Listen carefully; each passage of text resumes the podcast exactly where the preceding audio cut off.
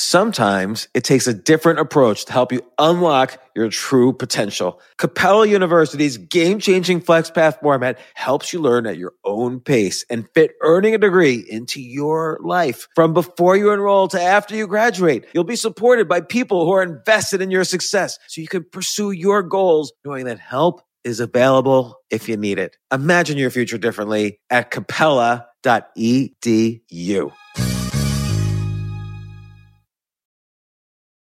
In a fast paced world, every day brings new challenges and new opportunities. At Strayer University, we know a thing or two about getting and staying ahead of change. For over 130 years, we've been providing students like you with innovative tools and customized support so you can find your way forward and always keep striving. Visit strayer.edu to learn more. Strayer University is certified to operate in Virginia by SCHEV and has many campuses, including at 2121 15th Street North in Arlington, Virginia. This isn't your average business podcast, and he's not your average host. This is the James Altucher Show. Today on the James Altucher Show. It became kind of a political meme in the past year that everybody should believe in science. But what does that mean to believe in science? What does this mean to a scientist? What does it mean to a politician? What does it mean to me? What does it mean for religion? So, Brian Keating, who, of course, as you might remember, he almost won the Nobel Prize. He still might win it. He's a super physicist at the University of California in San Diego. And Brian, who is a major scientist, he is skeptical about what it means to believe in science. He thinks that's anti science to say you should believe in science. And he's not saying this politically. He kind of opened my eyes as to what science really is. And so, this, along with many other fascinating topics is part of this podcast you're about to listen to. Thank you for listening.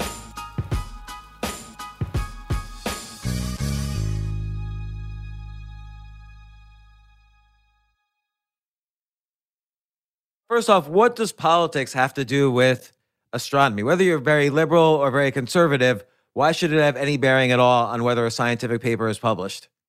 Yeah, not only a scientific paper, but just associating with people who themselves might have a different political opinion. That was enough to, uh, you know, force the cancellation cover of the original printing of my book's cover was basically taken down because the person who took the photograph didn't like the fact that I went on some conservative, you know, what he considered right wing news sources like Prager University Glenn Beck and so forth. And I, I, pointed out, you know, I went on NPR, went on PBS. These are not right wing conservative outlets. Yeah, that's just it. Is that I used to go on like Glenn Beck all the time, and, it was no big deal because, like you said, I'd go on MSNBC. Also, I'd go on PBS. I'd go on NPR. But now, like when I've been on Glenn Beck recently, everyone's, oh, you've got to watch the company you keep. Why? Glenn's a good guy. So what? His political opinions are different than other people's. His political opinions are different than Republicans. He goes back and forth on a lot of different issues. That's right. Our mutual friend Eric Weinstein went on Glenn Beck's TV show, and he's uh, vehemently anti-Trump, anti-conservative. He considered himself left-wing progressive, and he was on Glenn Beck's show, and he said, you know, what happens is people won't invite him anymore from the left. The New York Times used to do, you know, pieces on him all the time in the intellectual dark web you know, just comprised almost exclusively of people on the left, like Sam Harris and Bari Weiss and people like that. And then ever since kind of 2019, 2020, the left stopped inviting him at all and basically froze him out. And this is according to Eric on his podcast and his discussion, The Portal. And then Eric said, and then they used the confirmation bias effect, which we've talked about many times, which is that oh, you see this guy, he goes on Glenn Beck, and he only go he goes on Ben Shapiro's show, and so it just leads to this cancellation kind of flywheel uh, that won't stop spinning and grinding until there's nobody left. So it's a self you know reinforcing mentality. So he was on Glenn Beck, and uh, you know he said. You know, here are these anti-conservative positions. Here's the evil and, and damage that Trump has done. And he said, I'm finally going to just go on all these right-wing quote unquote shows because the left won't have it and they're the censorious ones. I always say my joke is there's no democratic constellation, no right wing asteroid. And for that reason, I think people always like to meet astronomers. They love having something that's apolitical, unbiased, and they love getting horoscopes. And I always tell them the horoscope, the first one's free, but the next one costs you. It's true. It's like a drug. I did I did a Prager University video about Galileo and his book The Dialogue, which I have some news to report. And this is first time aired on a podcast before. But you encouraged me, James, to skip the line, as it were. And I was like, I love this book by Galileo, but it's so hard. I can't like, I can't sit there and read it. There's no audiobook of it. I had to read it to do this Prager University uh, book club with Michael Knowles, who is a super right wing conservative guy, a really hilarious guy, and uh, a lot of fun, very intellectual, Yale educated, has his own show. Anyway, so he and I did this, and I was like, God, I got to get the audiobook. Looked it up. No audiobook exists. Worse than that, there is an ebook, but the ebook is of the wrong book by Galileo. So hmm. imagine James, Skip the Line comes out. I'm so excited. I already pre-ordered it in, in multiple formats. I got it in, in, in audiobook on pre-order. I got it in hard copy. I got it in the Sanskrit translation on cuneiform tablets. I cannot wait. That was a hard negotiation with those lamas. so I told, uh, so I got it all. But imagine I order it. I can't wait. It shows up and it's, you know, Think Like a Billionaire, which is a great book, but it's not the book I ordered. Right. That's what you get if you go to uh, Kindle right now. You go to Amazon. And after you buy Losing the Nobel Prize and, and skip the line, you get try to get the dialogue on two world systems. You actually get another book, Shame of Shames, called The Discorsi, which is an amazing book too. It was actually Galileo's book that he wrote after he was tortured and imprisoned. We know that's not true, but if you have to wonder that if that's true or not, just consider the fact that he wrote a magnificent, perhaps his magnum opus, while quote unquote tortured in jail, etc. So that that proves that's false. But it's, it's anyway. an interesting. By the way, it's an interesting topic to study the people who have either written great books while in jail, or at least infamous books while in jail, or have created other kind of society changing innovations while in jail. So, like Pilates, for instance, was discovered by, not discovered, but created by Joseph Pilates when he was a war prisoner somewhere. Oh, really? Yeah. yeah. And of course, uh, didn't Hitler write Mein Kampf in jail? I was just going to say, that was the original title of Choose Yourself, wasn't it? My story. Um, I struggle. I decided it was a little too politically uh, inappropriate.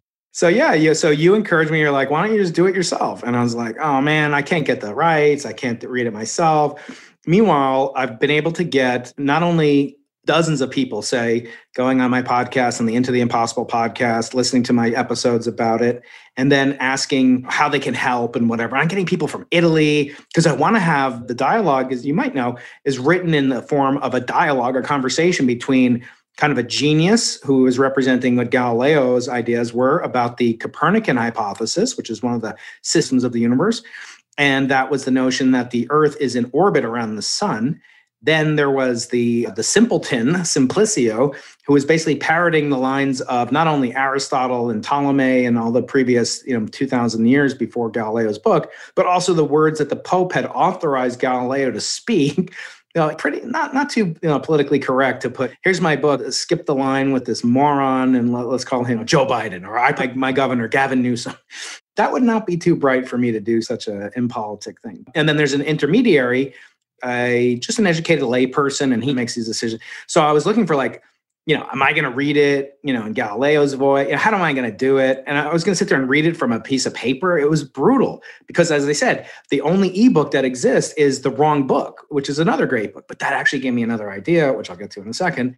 So I called in some friends and I was like, do you know anybody who owns the definitive translation of this book? Because the only translation. By the way, if the definitive translation was done, you know, 100 years ago, then it's public domain.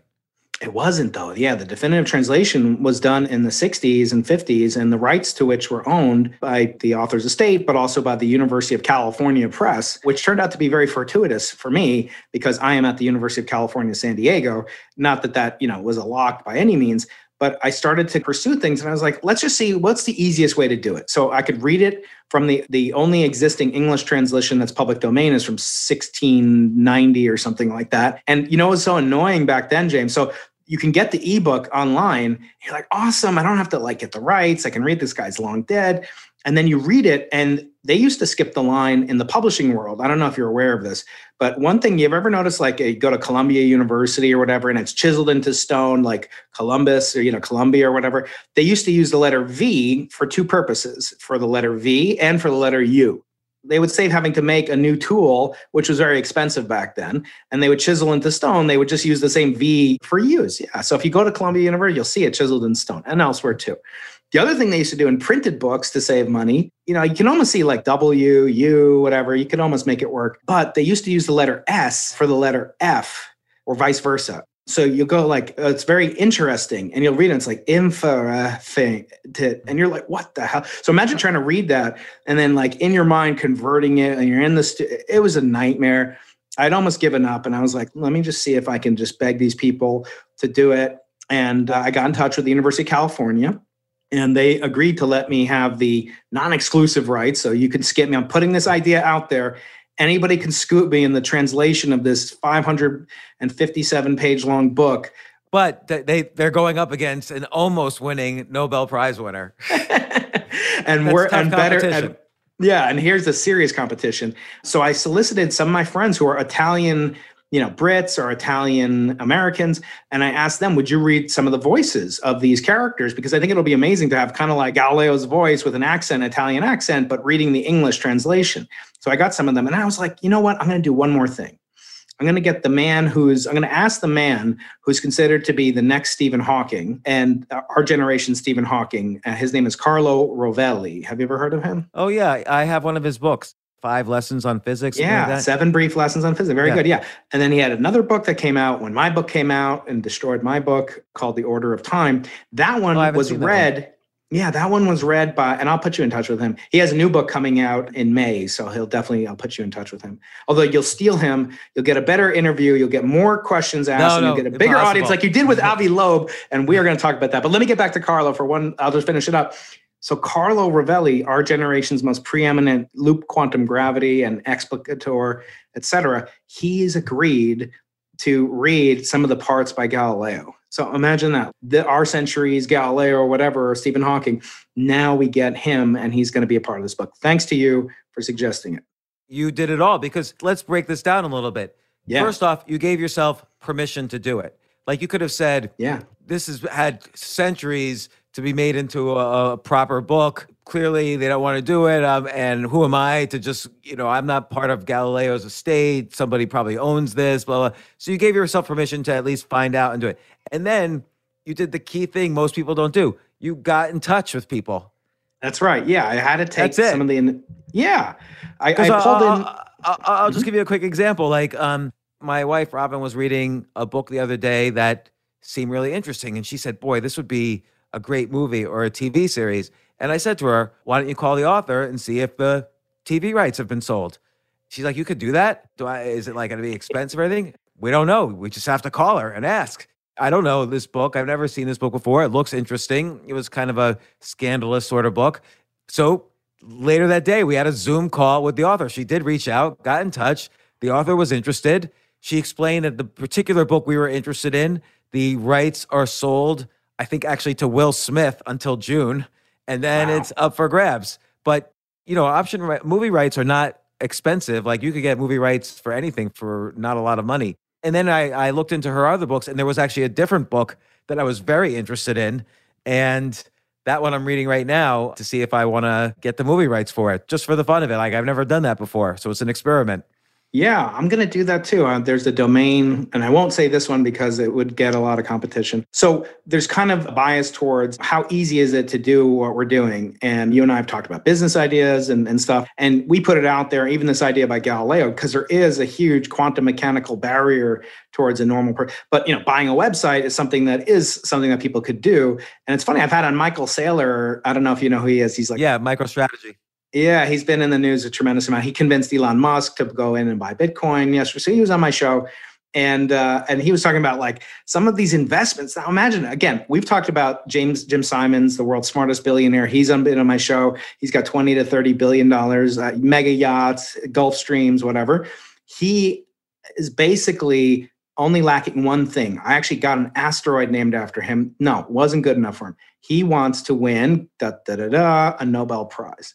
And it's conceivable. Some of the people that I've had on the show are Nobel Prize winners, and many of them. I've actually had nine on, and that you gave me the idea to write my next book, which I'm about maybe 10% of the way through. And oh, that's wow. called Think Like a Nobel Prize Winner. We'll talk about that when it gets closer to publication, but I'm working with Scribe Media and it's going great. I've had on nine Nobel Prize winners and I'm thinking, what should I do with this miniature army of Nobel Prize winners? Well, there's one thing and one thing only that Nobel Prize winners can do that is pertinent to the mission of Jim Simons, who is the beneficiary or the benefactor of the Simons Observatory. Let, let well, me ask. Uh, they can yeah. create a new category, mathematics, because math, Jim Simons is a professor of math, and he can't win a Nobel Prize because he's a professor of math.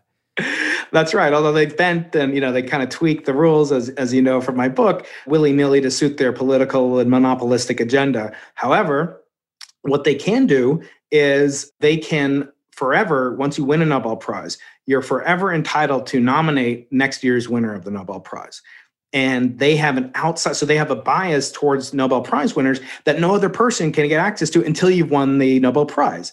And actually as i discussed in losing the nobel prize people do correlate the probability of winning a nobel prize to who your thesis advisor was. If he or in the two cases that are still living out of 200 people she won a nobel prize in physics you can uh, expect a bump in your chances of winning a nobel prize equal to, perhaps greater than, the bump you get from being born Swedish. But that's uh, we'll talk about that. Some oh, is there time. a big bias towards Swedes? I forget. Yeah, there's a net bias. There's a net X. It's it's actually six times per capita rate of Europe at large outside and that still applies or is that an older statistic? I don't think so. No, it's it's historical. It's just kind of a joke. But it feels but like a so, lot of Americans now win most of the prizes to be honest. Americans and Japanese win a tremendous amount nowadays. Yeah. Uh, and, you should get because we were talking last time about you don't have a lot of females and you just referred to it. You should get Jennifer Doudna, the chemistry Nobel Prize winner this year. Yeah, if you know her, I would love to. I just had on Walter Isaacson, who wrote The Codebreaker, his latest biographies about Jennifer. Oh, really? Oh, yeah. okay. Oh, no, I'd love to get in touch. I'd love to have Walter on too.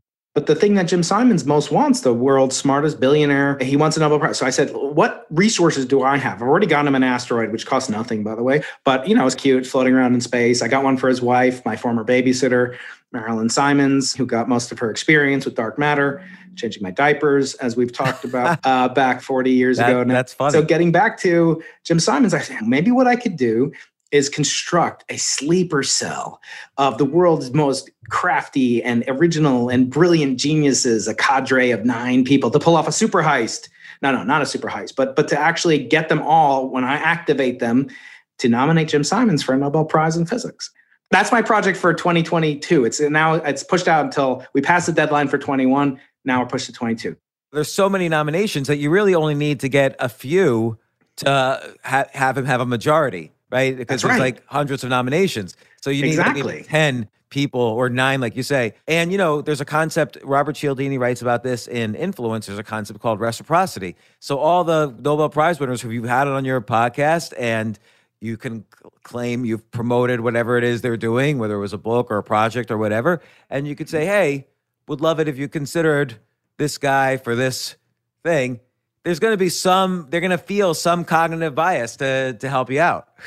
Yeah, that's the old Ben Franklin effect, right? No, the Ben Franklin one's a little different, actually. Oh, okay. He- that's where you actually like borrow something from an enemy, or, or Yeah, yeah. Then they feel He- obligated. Then right? they feel it's a. It, I don't know. It's not mentioned in Robert Cialdini's book. It- ben Franklin's almost the opposite of reciprocity. Hmm. You make them I'm just do gonna something say. for you, and then they feel like they're. Oh, I must be the type of person who does Ben Franklin favors. Even though the guy hated Ben Franklin, he never argued with Ben Franklin again after that. And Franklin knew that. That's right. So I've been trying to do that for uh, people. So like I had this guy Michael Saylor on, who's now he's a billionaire. So I've got a billionaires playlist. I have a Brainiacs playlist on the Into the Impossible podcast. We're finally getting up to the logarithm of your level of skill with your magnificent mega mind engineer Jay Yao, who's somewhere out there in cyberspace. So we're upping our game, right? So I'm trying to think, what can I do with it? Well, that's one thing. The other thing was like get academics investing in in crypto coins. And I was like, I, I got on this in, in January. Yeah, Bitcoin was like eighteen thousand dollars or whatever. And like, no academic's going to have. Oh, let me just devote my whole graduate student salary to it. But you can buy fractions. You can buy Dogecoin. You can do. And I was like, you know, I'm kind of proud of that. That I was the first academic to really kind of embrace. I'm not pumping it. It's so flattering, James, because you know what the highest form of flattery is on my YouTube channel. Now I have trolls that use my picture of me at the South Pole as their channel name. They use my name and then they post, yeah, thank you for watching this episode. If you want my guy, go on Telegram and dial, you know, five space four, three, you know, six, two, five. You know, I'm Send like, money uh, to. Yeah, my, my crypto wallet. So that's the highest form of flat. Anyway, I'm trying to get this guy, Michael Saylor. I, you know, his video with me has been seen 100,000 times or more, which is pretty good for my channel. I have 22,000 subscribers. I love each and every one. I fought for each and every one, as you say. So I did, all, and I'm keep sending it to Michael, and I'm like, just retweet it, please. Do me a favor, re- retweet it. And he's just, you know, he's too busy to do that. But nevertheless, I'm just keep on putting. I did another one today or yesterday where I explained what are the thermodynamics what are the uh, implications from a physical side uh, of the universe in terms of entropy of computing? How much does it cost? Do you ever think like how much does it cost to eat to to create a Bitcoin, not just in terms of the energy of all these computers running, but what is physically happening is like an entropic process. It's a process that goes back to the 1800s. It's not like advanced quantum electrodynamics. So I figured my audience is Sprite, brightest audience in the multiverse, as I say. And I always think it's funny, by the way, like everybody's like, get in my online course take my Udemy, do my, you know, cohort based courses. And I'm like, I'm just putting all this stuff out for free. And the only thing I ask in return is someone like push the button that has a thumb on it. Like I'm not asking for like 20,000. My right. tagline now is like, I'm creating the university that I wish I went to like all yeah. these great minds. You're going to be on next week, hopefully, to talk about your book. And I'm I'm just having so much fun with it. And and again, all praise be to to James. No, uh, well, no, you're you're you're you're doing you're doing the work. And you know, the thing is about uh, courses and and brands, people don't realize that you kind of have to forget the word brand. You have to forget the word monetize. Yeah. You have to just for years and years and years. And there's there's almost no skip the line on this, really. Well, that's not true because I have a lot of examples, but the best thing is just freemium offer something for free and you offer it high quality and you're authentic and honest and it's interesting and it's entertaining, you're going to get followers because there's no friction of money. You know, you remember from the movie The Social Network, how long did Facebook take before they actually started putting ads or, or making money? It was like seven years before they started making a single dime revenue. Same with Google. So yeah. they focused on. No, I love product. it. It's it's like we can put out videos. YouTube advertises them for us. Then they send me a check every month. And because my uh, uh, audience loves, you know, the the advertisements for you know erectile dysfunction and hair loss, so these are premium products, I suppose. So you know, I'm making. I, I looked up because like our friend Noah Kagan always puts it like he does these weekly office hours. I love his podcast. He came on the show a couple months ago and uh, and you were on his show. Guy. He's a very clever he's guy. Very smart. Yeah, he is, and he's become a full time YouTuber. And this is a guy who was like number thirty employee at Facebook, and uh, you know has millions of dollars. Did a lot of good investments with Bitcoin. Bought it at you know like ten dollars, so he could download some illegal NFL stream or something like that and just kept it. Now it's worth over a million dollars. And he shows it. And every now and then he shows his YouTube ad revenue. He just shows the screen like he's got 120,000 subscribers now, uh, which he like doubled in a year, which is amazing. So he'll show it and he'll show like what's his CPM, how many, cl- how much you know does he get in revenue per per thousand listeners and and i look at mine i'm like well it's pretty close to his even though he's got five times many subscribers. So that, that's like youtube is advertising my stuff is sending me a check every month. I don't have to do anything. And i actually you can actually it's the one medium that i know of james correct me if i'm wrong but you can place like subliminal advertise you can say like you know buy you can flash like a hamburger sure. you know or what you can like you they don't mon- they don't monitor that at all. They just say like is it safe for kids? Okay well you know unless james is on the podcast swearing like yeah. a sailor and exposing his his nether regions it is safe for children most of the time I, i've never i've never cracked the YouTube code. Like I get a lot of it's funny because the podcast is popular. I get a lot of downloads on the podcast. It does not translate oh, yeah. when I put the podcast on YouTube, and I don't. And I have uh, I have like thirty thousand subscribers. I have a, a decent number. Just doesn't just doesn't translate. But it's interesting. Like you know, I listen to I watch a lot of the up and coming comedians. And I've watched during the pandemic, I've watched their YouTube audience grow huge. And like one of the best comedians out there who's up and coming, rising. This guy, Tim Dillon, so funny. His podcast is great. His sketches are great. His YouTube video is great. He's got 230,000 YouTube subscribers, almost all from the past two years.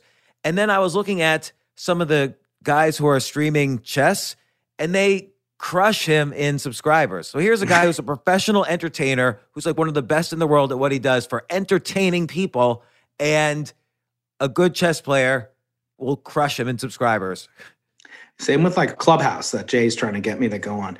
I'm like, you know, do I want to go on it? Like, oh, you could get like a million subscribers. And I'm like, okay, but am I going to like put on any content? Like, is it going to be fun for me? Is it going to be an experiment that is going to return something either in terms of time you know the one thing you know i'm going to quibble with you and, and we're going to we're going to have a, a knockdown drag out argument is like when you have an experiment you can only you know do a few experiments at once. You can actually do more than one as you know as yeah. you talk about. But um but you know then there are experiments that are like hardwired in. And and the one hard thing to know from science and this is what I, I haven't finished the book i'm about halfway done. I've only had it for like three days and i'm just like loving it I'm wondering, you know, like how it ends. So I'm not going to spoil it right now. But we always think about how do you end an experiment? When do you turn off an experiment? Let's say you detect the Higgs boson. Okay, that's fine. Now t- you turn off. But then there's other things. You detected uh, gravitational waves for the first time.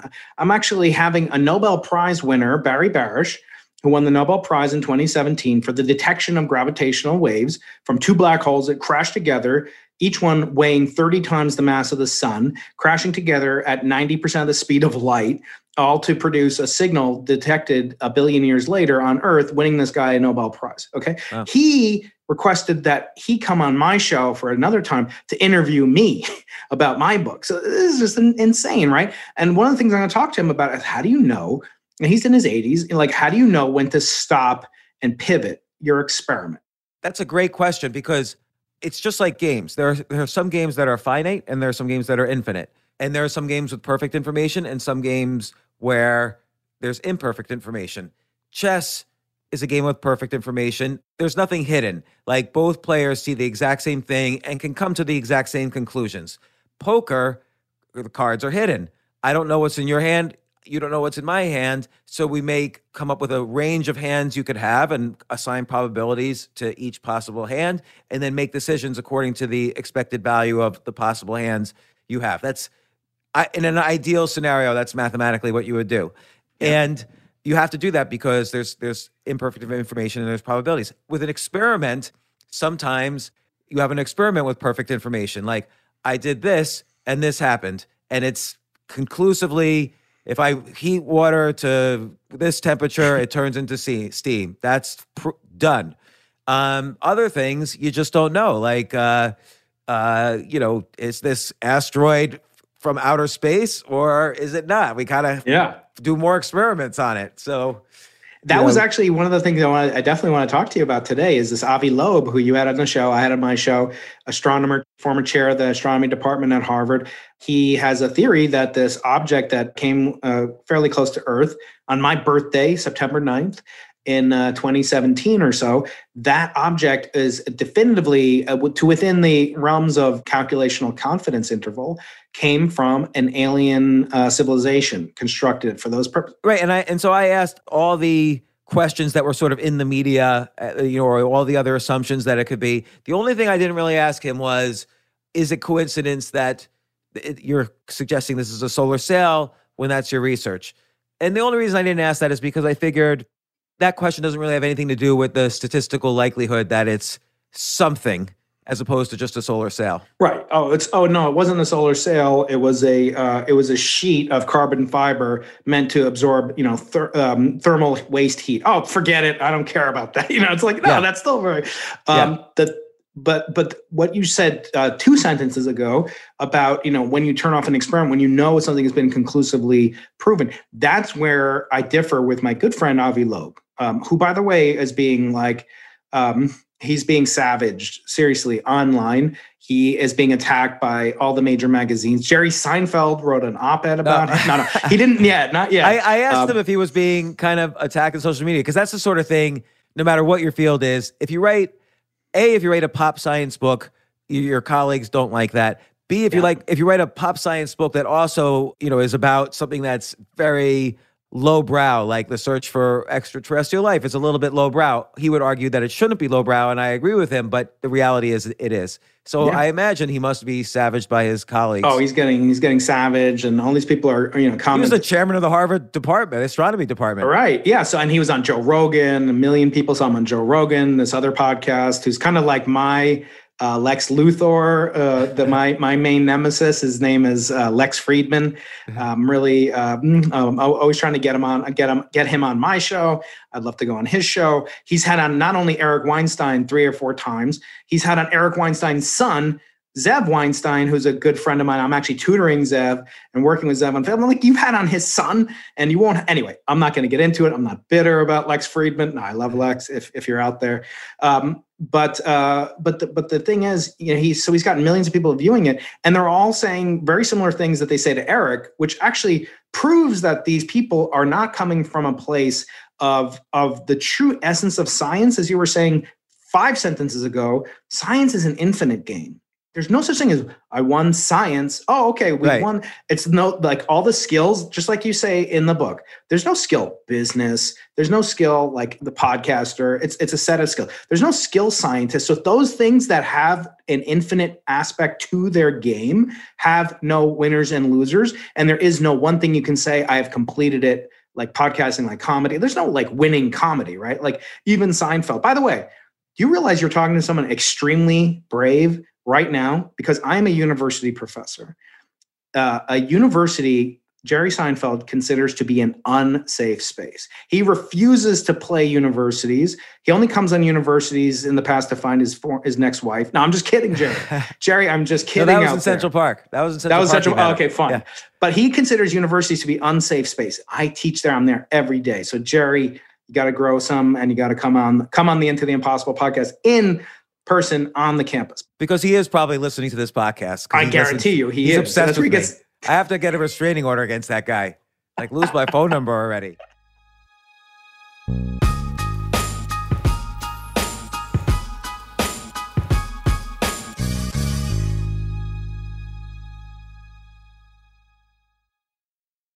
Yes, it's totally true. Airbnb has changed my life. If anything, they have made my life so much better. Like I used to live in Airbnbs. I, I lived in over 100 or 200 different Airbnbs over a three year period. And I loved it. I love, I became a really good guest of Airbnbs and I got to know lots of hosts. So when I initially owned a house, I, of course, the first thing I thought was, I'm going to turn my house into an Airbnb because I travel a lot. So why leave my house unused when I can make a side income by letting others Airbnb my house or come to stay in my house as guests and having my own Airbnb or, or being a host for Airbnb has allowed me to do just that. And I've met other hosts. I've actually spoken at Airbnb's host conference. I think it was in 2017. I met so many just nice hosts. It's a great community. And I love, you know, turning my own home into an Airbnb. Like I'm traveling to Austin next month. My home's going to be an Airbnb while I'm away and I'll stay in an Airbnb. I'd rather stay in like a three story house Airbnb than in one tiny hotel room in, in the middle of Austin during South by Southwest. So listen, while you're away, your home could be an Airbnb. Many people host on Airbnb, but there are people who are just letting their house sit empty who've never thought about it or didn't realize their space could be an Airbnb. Hosting can easily fit into your lifestyle and is a great way to earn some extra money. So if you have a home, but you're not always at home, then you have an Airbnb. Your home might be worth more than you think. Find out how much at airbnb.com slash host.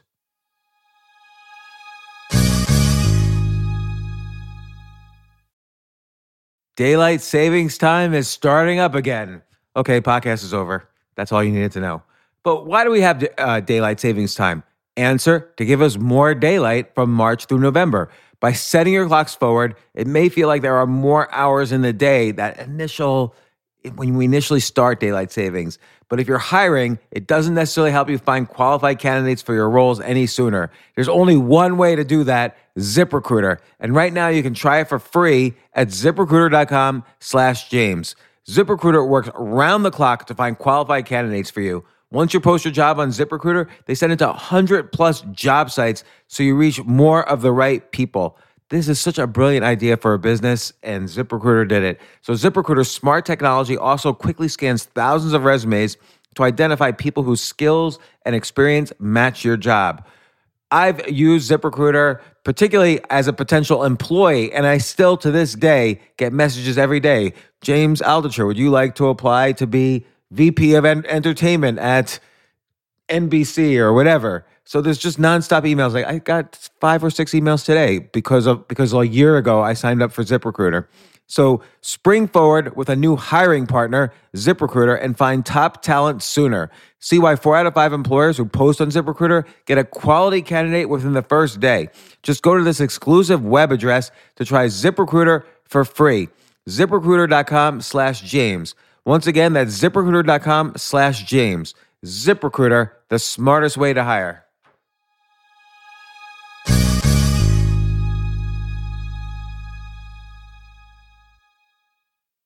Hey, listen, men's health is important. Men act all cocky and like they don't need anything. But the reality is, as you get older, there's some things you need. And it often feels like we're too busy to take care of our health problems. Like, I'd rather do anything than go to the doctor or the dentist or the pharmacy or whatever. But now you don't have to waste your time if you use HIMS. HIMS, H I M S, HIMS is changing men's healthcare by providing simple and convenient access to science backed treatments for erectile dysfunction, hair loss, weight loss, and more. The entire process is 100% online, so you get a new routine of improving your overall health faster. Jay, you listening to all this? Yes, I definitely gonna use HIMS from now Not on. that you need it. You're you're young and healthy. James, I'm 35. You, you're getting there. You might you might need it. Who knows? But if prescribed, your medication ships directly to you for free and in discreet packaging. No insurance is needed. You can manage your plan on the HIMS app, track progress, and learn more about your conditions and how to treat them from leading medical experts. Start your free online visit today at hims.com slash James. Could you imagine that there's a whole section just with my name on it? Hims.com slash James. That's how I how much I am representative of the kind of person who needs HIMS. That's H-I-M-S dot com slash James for your personalized treatment options. HIMS.com slash James. Prescriptions require an online consultation with a healthcare provider who will determine if appropriate. Restrictions apply. See HIMS.com slash James for details and important safety information. Subscription required. Price varies based on product and subscription plan.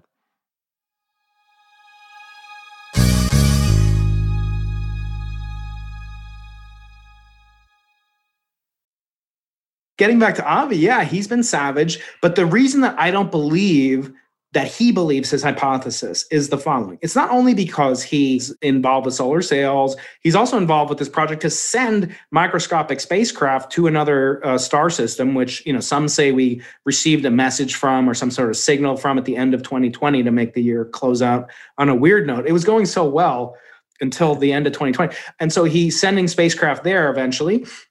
But I said to him, Avi, if I knew that this object came from outer space with a confidence interval that he assigns at 91%, that means it could only be 9% chance that it's a fluke observation. That's pretty good odds in science. That's that's better than most things that I've claimed in my life to be true. Like, honey, no, I was 91% sure I was at the bar. No, I, hmm. I promise you, honey. But this claim, I said, how do you know that it's going to come back again? So I was like, instead of investing $0.1 billion in going, you know, sending like little iPhone 4 cameras to Proxima Centauri B, how about you just convince Yuri Milner, your billionaire buddy, to send a satellite, a rocket to Oumuamua, the object that he claims definitively came from another uh, oh, civilization. Yeah, send it out there. And he's like, no, we're going to discover more. I said, Avi, you never know when you're going to discover more things. Like if, if Einstein had been, you know, had, had waited for confirmation beyond, you know, the 1919 eclipse, it turns out that wasn't actually confirmed for definitively to scientific standards like my fellow astronomers really would care about. The public believed it until the 50s or 60s when radio astronomy came about. So imagine, you know, if we said, well, you know, Einstein, you can use this radio telescope now, which hadn't been invented back then, but let's say it had been. And he's, ah, no, we'll wait because we're going to discover a lot more uh, with radio astronomy. Or, or, let's say, go out do the solar ex- eclipse expedition 1919. No, we'll just wait till radio astronomy. Co-. No, I would be putting everything into it. I would be convincing anyone who would listen, we got to go visit Oumuamua right now. Right. And that's in the solar system as opposed to sending something to another solar system, which would take how long would it take to send something to Proxima Centauri? Like 100 years? 1,000 years? They think, well, so Yuri Milner, who's this eccentric Russian billionaire who funded this breakthrough set of initiatives, one of them is called Breakthrough Starshot, uh, which sends uh, which is going to send objects. So the the stipulation by Yuri Milner was it has to be done in his lifetime, and he's in his mid to late fifties already. So they said twenty years to to travel there. Then it takes four years to beam the images back from Proxima Centauri B because that's how many light years away it is to the Earth. So something like 25, 30 years from now, they claim they'll have it back this object could be reached now oumuamua. It's not that far away. It's traveling f- as fast as uh, as you know as some of the voyager satellites that we've sent out. But if you're going to send a, a series of craft to reach a star four light years away that's something like a trillion times farther away than than oumuamua is right now to me I didn't feel like he really believed it. And for, hmm. from that perspective, that was the most kind of convincing thing to me. Not the like, oh, he's talking about aliens with prosthetic foreheads. And no, actually, you know, he's he has an unassailable kind of record of publications, of a track record, et cetera. So I believe his scientific arguments, but when it comes down to like, you know, is he going to put his money where his mouth is? Is he going to have skin in the game, which is James's next book after Skip the Line? Uh, I'm oh, sure oh, the book Skin in the Game is uh, has been written, but I blatantly just and even admit it in the book that I just take the ideas from it. That's right. In one chapter, not not in the book, but in the in one mini chapter. Uh huh. so you know, but it was an interesting exercise in in kind of science politics, just seeing how many people, the eminence level of people, people I've had on my podcast, like the astronomer royal of all of Great Britain, Lord Martin Rees He's the man who tells the queen her horoscope every morning. Uh, this uh, he came on my show, and he's now like criticizing Avi for these same things. So I've been trying to like you know offer Avi some support. You know, again, I'm going to have him back on the podcast. I'm sure. Does he get upset? He's not on social media. Number one, so I think that's the first step. And uh, and step number two, you know, is that he he's you know he he's kind of like preternaturally, as you noticed from the interview with him, he has this preternatural self-confidence some say ego and that is you know because he is israeli and you know james that the nickname for israelis our fellow uh, semitics over there is the sabra. Now what is a sabra? It's a cactus okay? Mm-hmm. so like that tells you like oh the, the most you know endearing uh, touching name you can give to israelis is a cactus like spikes and thorns on it. So he's tough. He can handle it. I'm not worried about him. You know he's gonna he's gonna do well. The other thing I felt about that, uh, you know, book is is that you know there was sort of veiled you know comparisons in some way to like if you don't believe in if people didn't believe in galileo i mean he talks about it.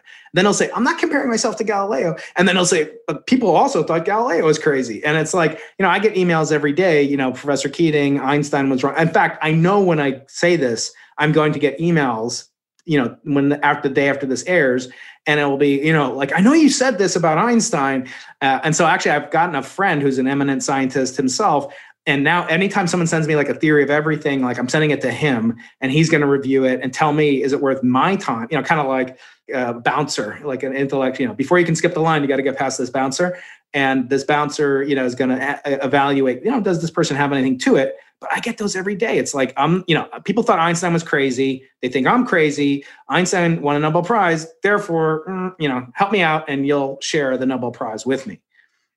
Yeah, it's a, a false equivalence. Yeah. Although yeah. it could be. Who knows? I was wondering that because I was talking to Walter Isaacson, who wrote a biography of Einstein, how much of Einstein's perceived genius, and uh, of course he was a genius, but how much of it was just he has this enormous charisma he has this very special look compared to a lot of scientists you know with mm-hmm. the crazy hair and eyes and everything and uh, how much of his fame is due to the fact that he looks like the cliche of a genius That's exactly right. There's actually a book coming out, which uh, which we'll, we'll, probably get to uh, at the end of this episode or later on. But um, there's a book coming out by someone I met on Twitter. Is a professor at NYU, uh, Charles Seife, I think is his name. Anyway, it's called Hawking Hawking. So it's like the business of Stephen Hawking. And I, I did an interview with title. Yeah, I know. It's a great title. And I wish I had thought of some of the items within it. But this professor is talking about how Hawking kind of had this industry. And I noticed it when I met Hawking in 1995 at the Royal Astronomical Society. Uh, you were gone. That was the one year you missed it in, in, in Greenwich, England. Um, I know. I always regretted that because Stephen was there and we hadn't caught up in a long time. That's right. You guys hadn't played chess or arm wrestled yeah. in a while, right? Um, so, uh, so, and I remember somebody asked him, and this is back when he could answer, you know, and given enough time, he could come up with, uh, he could move his eyes, he could move one finger in the mid '90s, and then he that all left him mm. that ability. But someone asked him, why, did, Professor Hawking, why did you write a brief history of time? It's rumored that no one's ever finished it. Who started it? And actually, at that time, I had started it and hadn't finished it. I, I just finished it a couple weeks ago, actually. But anyway, um, so it was true. And so this woman asked him, and like 10 minutes go by, and he's like moving, you know, his little finger. He could do a lot with that little finger. He had many kids after after developing ALS. But anyway, getting back to uh, Stephen Hawking. So he answered, "Why did I write the book? I needed to pay for my daughter to go to college." And everybody laughed. It's kind of a cute line, but I realized in retrospect it was really true. I mean, he had to have a, a, an entrepreneurial spirit to his to his career because he had so many dependents. Um, he had so many needs in terms of medical care, and he had many ex-wives to support. Not that you know about anything about that, but uh, but he had uh, he had to be turned, James, every two hours in his bed and he had to have his tracheostomy, you know, his hole that he had so he could breathe and not choke to death. Every two hours, he couldn't tell you that he was in pain. Like he felt pain from like lying in bed. It wasn't, it was just he couldn't move his body. He he felt all the same feelings that you and I feel. And and so he needed to support his family. And I don't begrudge him for that. I kind of thought of it as a joke. And I called it in my interview with his his most recent colleague, Leonard Mlodinow, who wrote a book called The Drunkard's Walk and is a very eminent uh, scientist and, and author. Had him on my show, and I was like, yeah, he was kind of like Hawking Inc. And and and he even so much as when he uh, when when he wrote a brief history of time, he kind of like reneged a little bit on the initial contract and went with a different publisher no one had ever heard of called Bantam, and now they're like huge. And he made this whole publishing industry so much so that when he wrote his final book, which is the Coda, which will, will kind of like segue in later on when we talk about theories of everything, that he signed a book contract and then in the uh, for the grand design his final really final major book and and then he reneged on it and just like no i want twice as much twice as big in advance. And he got it. And and it was all because he needed to have uh, to look after his children and he knew he was the breadwinner and he had to take care of his wife and his children and and i don't think it was you know, it was really so. Anyway, this biography is really. Um, I'm interested. I just got an advanced copy of it. I'm going to have the author on in the um, oh, in the great. spring. Yeah, but it's about him as a business, a Hawking, Stephen Hawking. And and so your point, I guess, is that part of the reason, obviously, we know of Stephen Hawking. We think of him as the smartest man ever, which he's been referred to as, is because he wrote a brief history of time, which was a very successful book. But at that time when he wrote that, though, he was already like the most distinguished chair at whatever it is, Cambridge, and uh, you know he already had kind of proven his his genius, but maybe he wouldn't be so much in the popular imagination as a genius if he hadn't been out there. And right. just like Same Einstein, with Einstein, was, yeah, mm-hmm. and and Einstein also came from a very just like Stephen Hawking because of his illness. Einstein also came from a very alternative background. He just was he wasn't in academia when he came up with his greatest theories. He was a patent clerk in Switzerland somewhere. So uh, that's right. Yeah, he was. And and you talk about this and skip the line in a very perceptive way. And I've been thinking about this. You talk a lot about a scene in your book. And I've been thinking a lot about this in terms of like a tribe. Like, what are we building on the Into the Impossible podcast? You know, I'm, I'm always saying we're building like this multiverse of mega minds, you know, just connecting people, creating the university you wish you went to. Uh, for one thing, you know, the tuition's pretty low. I do offer attractive student loan rates on my YouTube channel. And you can go in your pajamas, unlike, you know, the the formal attire you wore to college classrooms. So, you know, but it's like making a tribe. And you talk about his colleagues, Grossman, and Besso in that book. And I've been thinking, like, you know, how often in life do you get a scene, but you don't realize you were in a scene until after it's gone? Like, you know, the Beatles were the scene. Like they were like, well, not just the Beatles, but like the, the Beatles would hang out with Eric Clapton and the Rolling right. Stones. Like they were, they would like they were all broke, and they would like share a van to see some, uh, you know, obscure rock group, you know, called the Who or whatever, uh, you know, fifty miles away. Right, the Rolling Stones, the same. And but you know, what is it about somebody that allows them to recognize when you're in the scene, like when you're in this group of physicists, when you you know Penrose, Roger Penrose, who's been on my show, won the Nobel Prize this year, and and Hawking were close collaborators. They differed on some, you know, like the Beatles, the most famous thing. Or I was listening, you know, like my my kids, and I take them to school. For some reason, these cute little uh, babies, they love to listen to Guns and Roses. I didn't like, you know, when the album came out, I, I was like, ah, heavy metal in the 80s. I was into the Beatles and stuff back then. And I was like, I didn't like the hard rock, heavy metal. I w- wasn't as into it when I graduated from, from high school in the late, late 1980s.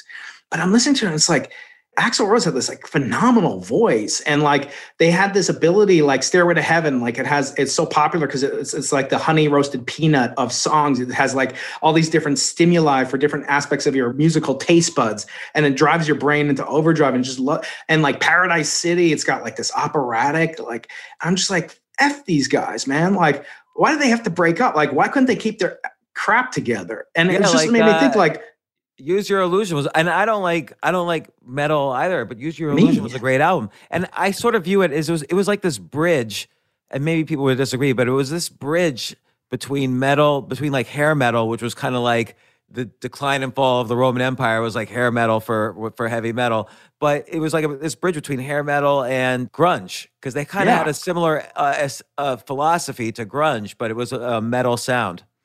I'm just wondering, you know, is there any way that you can, you know, recognize when you're in it? You know, it's like they say about inflation, like John Maynard Keynes, one of the great economists of all time, was, you know, like inflation, which we're experiencing right now, is like something so subtle, not one man in a million can perceive it. Like, is that flow combined with scene, combined with, you know, like just just the network effect?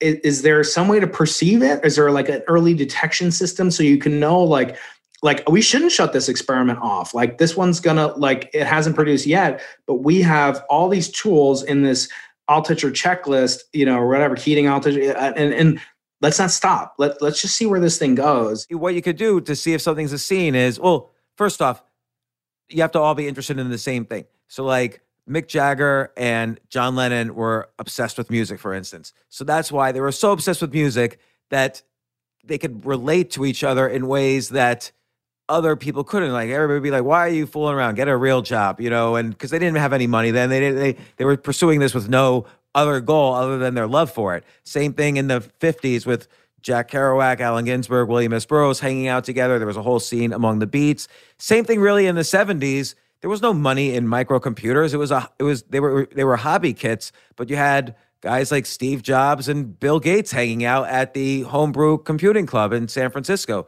Like who would think that they would be multi-billionaires afterwards? They were Steve Jobs was selling like illegal Captain Crunch phone cards so you could make illegal phone calls. Like they they were just trying everything. So there's this quality of like passion for what you're doing, but also in terms of seeing if something's a scene, you could treat something like a scene and see what happens. So like take podcasters and kind of the latest wave of narrative nonfiction writers, of which, for instance, you're one.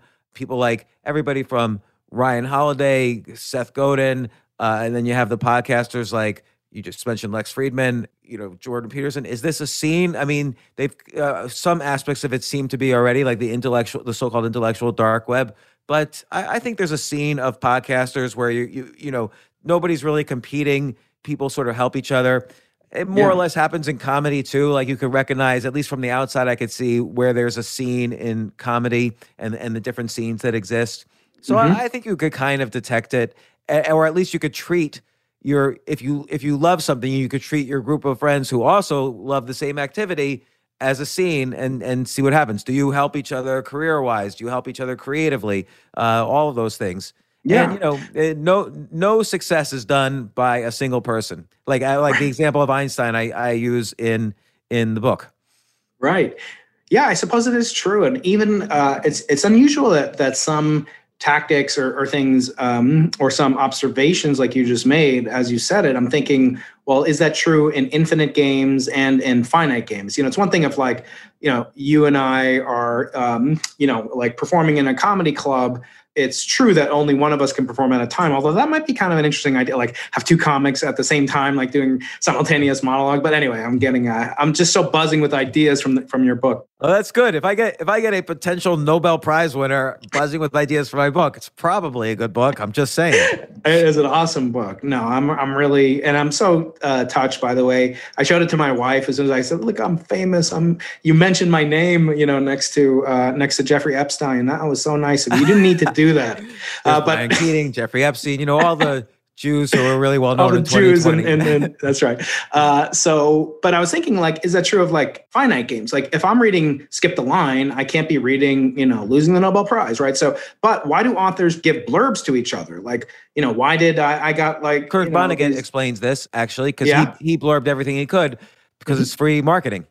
You're, mm-hmm. you're like you're, you're it's like an ad you're putting on the back of uh, uh, a, a potential bestseller. So your name's going to be seen maybe a million times. So Kurt Vonnegut blurbed everything he could blurb.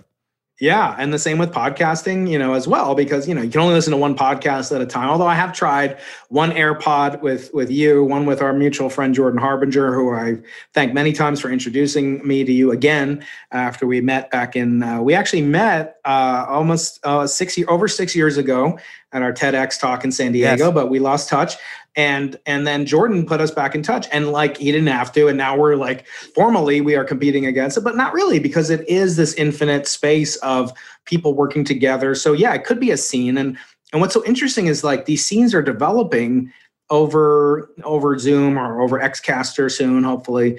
Uh, and yes, and the point being yeah, I, I can't wait. Uh, and the point being that like we we want to share ideas. It's, it's you don't make something and then I heard from you know Seth Godin when he was on my show. He he said something like, "Well, you know, making it is not even half of doing it.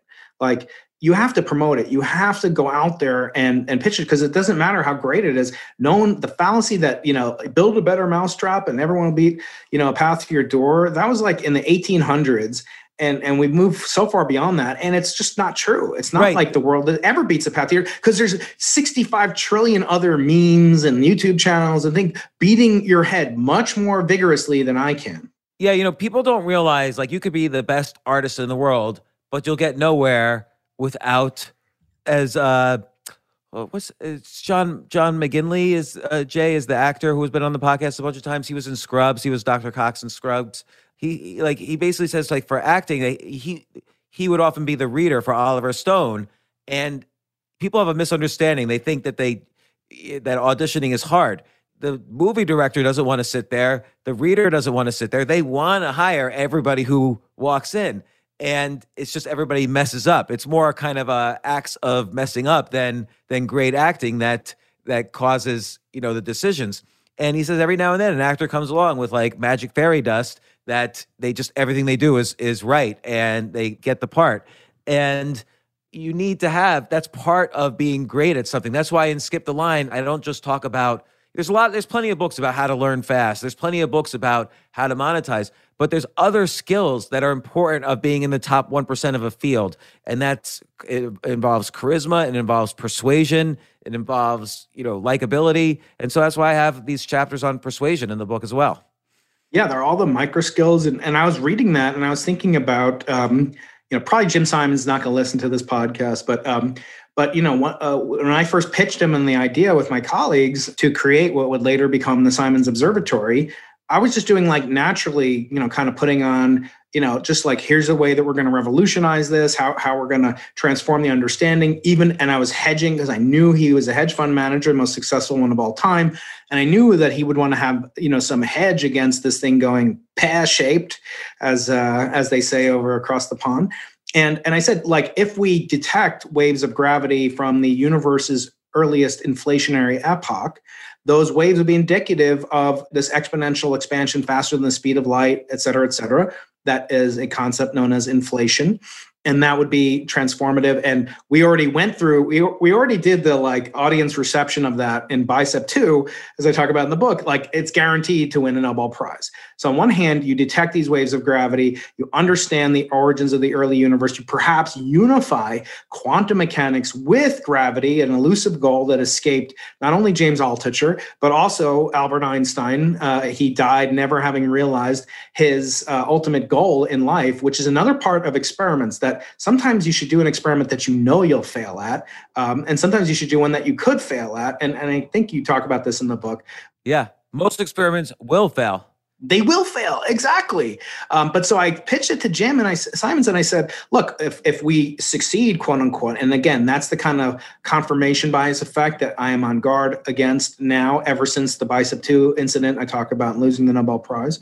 But if we don't detect it and in some way we we detect or we we perhaps you know rule out or that that particular theory we might give credence or find other alternative things that are even more exciting because they would mean that the universe didn't have a single beginning as asserted by theologians and, and so forth for literally thousands of years. And so it's heads i win you know tails i i also win. And the winning is either in the form of the shiny golden gilded idol of science that i talk about or it's understanding you know of things as revolutionary as the underpinnings oh, as as as perhaps challenging the underpinnings of all of theology. And like he was just loved it. And and so the guys next to me these other scientists just like after they're like wow you're really freaking good at that like you're very masterful at like distilling you know what and i was just like no you know back then i was like well you know it's just not like i love this man. I love what he does. I love his vision. And i'm just telling him the truth. That's what every day we're going to wake up and do and and he and, and they were like wow you're a masterful you know salesman. And you know in science it's not considered a great thing to be a salesman but you better believe that everybody in history as you mentioned we talked about hawking. The the reason that hawking got the book deal that he did is because of a New York Times uh, Sunday magazine special in the mid 1980s where he came to America. And the author goes to great detail of like how he had these students with him to put him into his wheelchair, how he he kind of like had this masterful stage command. They actually call him like a salesman. And that's when Bantam Books started to pursue him. And he ended up, you know, he was going to publish it in like Cambridge University Press, I believe, which is his local publishing house. And he decided against it, got like 10 times the advance, and he went on to this career Einstein, the same way you just mentioned, he had this salesmanship ability. Galileo, my hero uh, of science, he was uh, most certainly a salesman. He named the moons of Jupiter after the funding agency that provided him the resources to do it. So salesmanship, Darwin had his his PR master, Huxley, and, and others.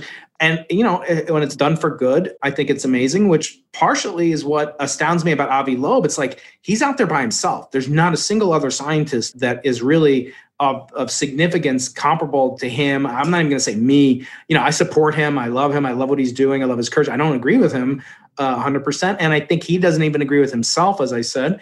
But to go out there with without a parachute, without anybody really, you know, behind him, it kind of reminds me of like the saying I heard this recently, like about taking a stand, and you talk about this in the book. Like you, when you feel fear, that's a sign to go and move forward. Well, where do you not feel fear when you stand in the middle of an issue, when you take both sides? And I've kind of been guilty of this. Like you know, either I'll I'll have Noam Chomsky on, I'll have Ben Shapiro on, you know, kind of like. But but the saying somebody once said like if you stand in the middle of the road, you get hit by both sides of the traffic. Yeah, uh, Scott Adams actually gave me this advice about podcasting. Like to be the most controversial, take both sides and nobody will like you. Yeah. you know, it's funny how many times taking the safe route is the most dangerous route. So, for instance, everybody thinks, oh, I can't be an entrepreneur. I like to have just a safe and steady paycheck. Well, guess what? During this pandemic, 55 million people out of 128 million workers filed for unemployment insurance. Mm. That was the safe road and yet, half the country, the greatest country in the world, half the country basically filed for unemployment insurance. So, mm. all these things that are considered safe, working in a bank is safe. Well, is it? You have to work 90 hours a week. I, I wouldn't be surprised if people die younger because of stress and you don't make as much money as you know the, the best entrepreneurs out there and by the way not everybody at a bank makes a lot of money That's right. Yeah, I had on this woman, uh, Allison Schrager. She wrote a book called "An Economist Walks into a Brothel." A brothel, and uh, she worked with this Nobel Prize winning uh, economist, University of Chicago, very famous guy. And uh, she went, she goes to like the Mustang Bunny Ranch, and she's like, and it's a book about risk management. And and the and the point of the book, it, it's just so funny because she writes about risk management, and then on my podcast, I'm like, well, what do you think about Bitcoin? And she's, oh no, it's so risky. But but I, I'm not gonna get into that. That'll that'll come out soon. But what she talks about in the book is is like all these things that people think are safe, but they're actually fraught with risk and you wouldn't know anything about this, but like sometimes people get divorced, you know, which I call the most powerful force. You know why divorce is the most powerful force in the universe? why is that? It destroys half of everything you own. Okay, next. Uh, as I said, she said like it doesn't make sense to get married, you know, economically speaking, because the risk is fifty percent uh, people get divorced, you'll lose 50% of your of your assets. You know, economically speaking, it's far more riskier than it is than it is not to get married. And I was like, well, that's true, but like you think about when somebody dies, uh, you know, and like on their you know uh, on their tombstone or at their eulogy, their eulogy virtues, or are people talking about what a great father they were, a great husband they are.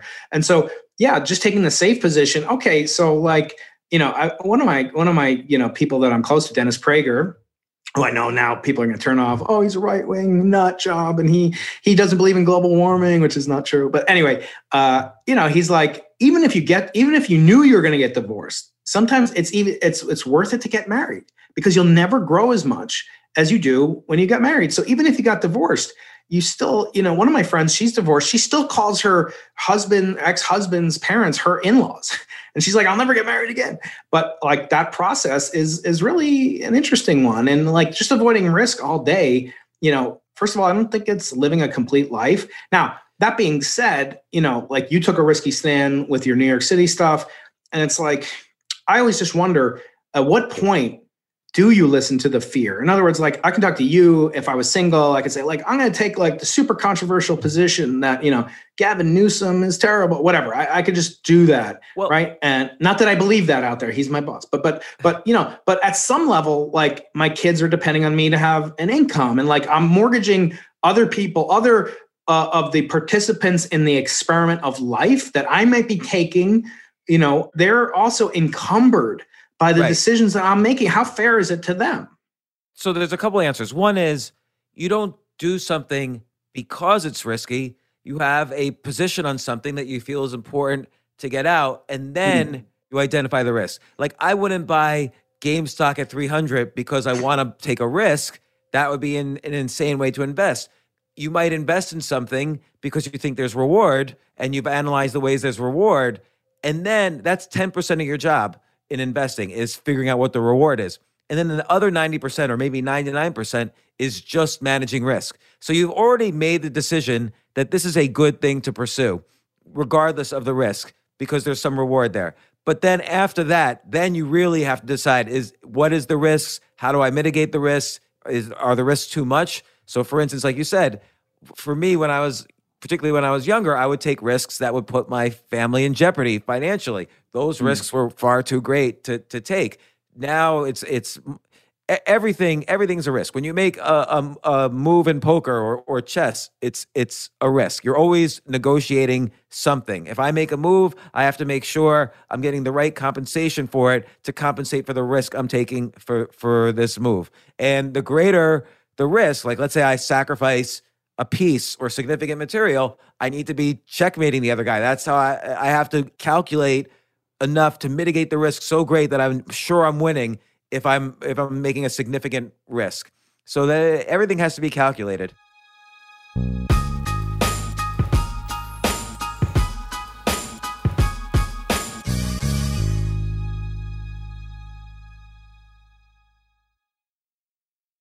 Looking for a rewarding, life changing opportunity that enhances the lives of children in your community? Well, with almost 50 years of experience, Huntington Learning Center is the nation's leading K 12 tutoring and test prep franchise, dedicated to shaping brighter futures for both students and franchisees. Huntington is the top revenue producing supplemental education franchise in the US, and their proven system is the key to success for you and your students. The Huntington Advantage includes low startup cost turnkey systems, dedicated support teams, national and local marketing support, and multiple revenue streams to help you build a life enriching and profitable business. No education experience needed. In today's environment, the need for tutoring has never been greater. When you become part of Huntington Learning Center, you're filling an urgent need in the growing $5 billion supplemental education industry. To learn more, visit huntingtonfranchise.com. Make a meaningful difference, pursue your dreams of business ownership, and be a positive force in your community. Don't wait. Visit huntingtonfranchise.com today.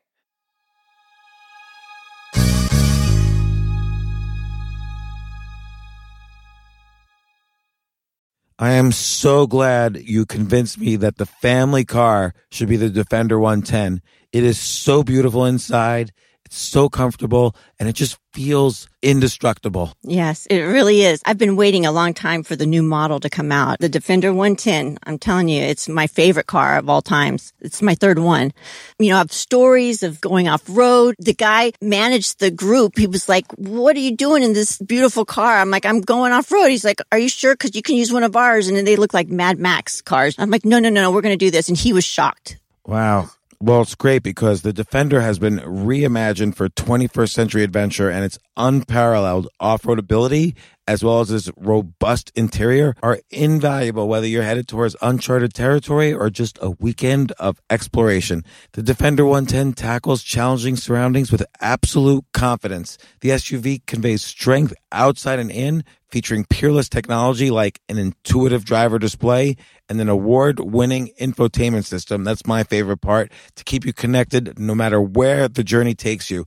Adventure is unique to everyone, and so is the Defender. Choose from the two door Defender 90, the four door Defender 110, or the larger Defender 130 with the ability to seat up to eight passengers. You'll find uncompromising performance in all three. So pack up and go even further with the Defender 110. Learn more at LandRoverUSA.com forward slash Defender. At Capella University, you'll get support from people who care about your success. From before you enroll to after you graduate. Pursue your goals knowing help is available when you need it. Imagine your future differently at capella.edu. You know, my fa- favorite thing about uh, the risk of the economist walks into a brothel is like she talks about these different um, these prostitutes and why they would exchange upside uh, for the safety of having you know clients that were medically tested and they didn't have to follow they didn't follow them home and they had like security. They gave up like some places like 60 70% of their income went to the house so to speak and uh, and I, I, pointed out that like in the 90s like the mustang bunny ranch one of these bunny ranches was doing so well that they were evading taxes left and right and they eventually went into receivership from the us government who then proceeded to take the most profitable business in all of nevada and run it into the ground. Then it went bankrupt and uh, then it was uh, taken over again. So like even the government they can't even run a brothel uh, and and and you're right. I see these kids on campus james. They're on their phone. They're on their bikes uh, they're not wearing a helmet. They're texting. They're listening to the James Altucher show, and they're wearing a mask. And I'm like, you know that they know about risk management. It's it's not like they don't know, and they're but they're they're taking they're not wearing a helmet. It's totally insane, you know. Right. And, and I say this to my wife. I'm picking up the kids at school and she's like, Did you wash their hands? Did you give them hand sanitizer? And I'm like, honey, you know, if I answer this text, like while I'm driving and the kids are in the back, like they're a hundred times more likely to die of a car crash from daddy texting. And and it kind of brings up something I've been thinking a lot about. Like when I and I'm doing another Prager University video about this, just a trigger warning. You should be triggered, you know, out there. But I'm doing another one, and it's about scientists, and it's about this notion that science can reduce risk and therefore we should um, we should trust scientists. And so when you hear this phrase, James, uh, when you hear the phrase "I believe in science" or "I'm we're the party of science" or "trust scientists," what do you think of? What what do you what do you think, and what do you think they think? What's the frame control that's being used there? Okay, well, okay, right, because it is two questions. One is I've had enough scientists on this podcast and so forth. I've I went to graduate school with scientists and, and so on. It's bullshit. because yes. nobody really knows anything. Like the best podcast I had about the coronavirus was what I had a really good epidemiologist on. Um, a big guy at a, Imperial College in England. He he advises the EU on how to handle the coronavirus and so on. Is he the guy that did the like the uh, no no he, he's in a different different department. This guy Peter Openshaw, Doctor Peter Openshaw, mm. very nice mm-hmm. guy. And what I I gave him a lot of credit because most of the questions he had, he said, I just don't know. We don't know, and most scientists don't know. And right. and then you have scientists in other fields commenting on areas they don't know because they think, oh, if I'm good at this one thing, I'm good at this other thing, which I know now from investing that that's not true. If you're good at one, the thing, halo effect, right? The halo effect. Yeah, mm-hmm. uh, like people always think, you know, chess players are smart. Nothing could be further from the truth. It's just uh, chess players are good at chess, and that's it. So, uh, yeah, uh, when people say trust the science, I think you can trust a process sometimes, but I think they think that science is just is the law. There's like laws. Right. Every every scientific theory is a law of the universe, which is just not true. There's very few scientific theories that are actual laws of the universe.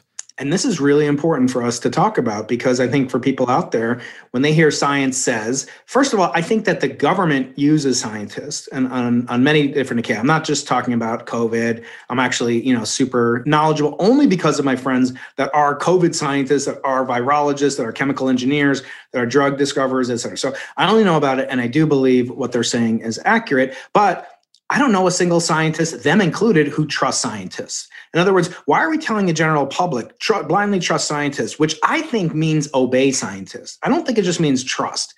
And I think people have this notion, kind of like Jack Nicholson's line in the end of A Few Good Men, like he admits that they're doing something wrong.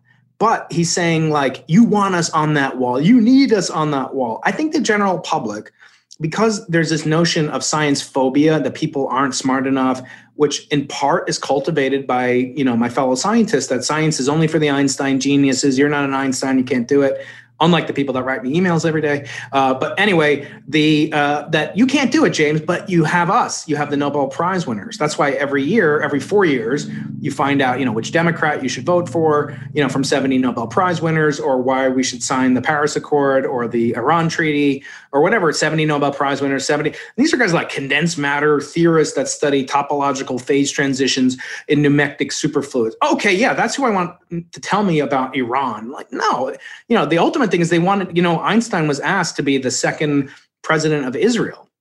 This is a guy who didn't believe in the existence of nations. Like, and, and they asked him, and he was like, No, I, am flattered. I love right. Hebrew, you know, whatever. Because it's a halo related, effect. But yeah, this relates to what we were saying before. Like, it's all about the narrative. Like, uh, Stephen Hawking built a narrative around himself. Albert Einstein did. Not to say they weren't smart, but they were also smart enough to know that public perception is a very important way to get your message out. I, and this is just an obscure anecdote, but I was working uh, when I was in grad school for a while. I was working on uh, what's called automated theorem proving, using artificial intelligence to prove theorems automatically. And there mm. were two competing projects, uh, and they were very similar to each other. But one was called NUPRL, N-U-P-R-L, and the other one was called the Calculus of Constructions. So which one was more famous? The calculus of constructions. It was actually less sophisticated in every possible way, but it had such a cool name. Oh, I'm working on the calculus of constructions, as opposed to what's NUPRL. And like, uh, it, it's all it's all naming and branding. Why do people buy a book? People always think they don't judge a book by the cover. By definition, you judge a book by its cover. It's the only thing you see. The right. First the first five minutes you're walking around the bookstore, you just see the covers and you use the covers to decide which book to pick up and look at. So publishers never let you choose the cover. As I learned, they didn't let me choose the cover.